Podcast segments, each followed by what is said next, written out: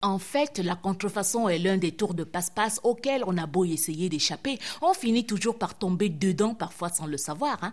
Qui donc ne s'est jamais retrouvé avec sous la main un produit contrefait que l'on pensait authentique en l'achetant hmm? Tous les jours, les amoureux des marques sont confrontés à des offres d'articles de contrefaçon et ce à des prix attractifs battant toute concurrence. Mais on est victime de la contrefaçon par naïveté ou par choix, car même si ça saute à l'œil que la copie n'est pas conforme à l'origine, Parfois, on préfère avoir un vêtement griffé même si on n'est pas très sûr de son originalité et les commerçants sont prêts à vous délivrer un certificat d'authenticité verbale. Mon frère, je ressemble à quelqu'un qui vend le faux. Si tu es un connaisseur, c'est que toi-même tu sais que la montre-ci c'est le bon.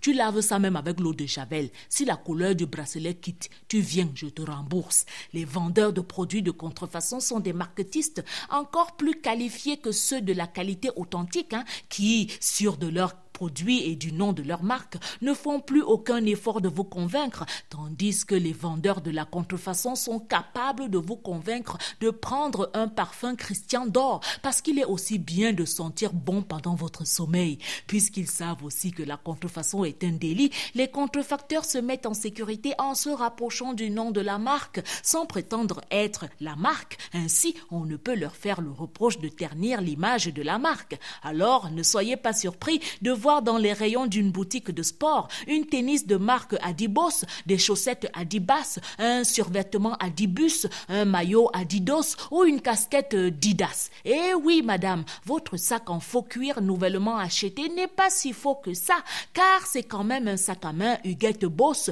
et vous portez quand même des talons aiguilles Yvette Sainte-Laurentine. On peut être une victime consentante de la contrefaçon ou par inattention, hein, car il suffit d'une seule lettre pour vous faire avoir comme ce M que vous preniez pour un N à l'achat et ce n'est que des jours après que vous êtes surpris de constater que vous vous pavanez fièrement depuis avec une tennis Mike. C'est en regardant attentivement le logo de votre t-shirt que vous découvrez qu'en lieu et place du célèbre petit crocodile vert, c'est plutôt un gros magouilla bleu qui est dessiné comme logo.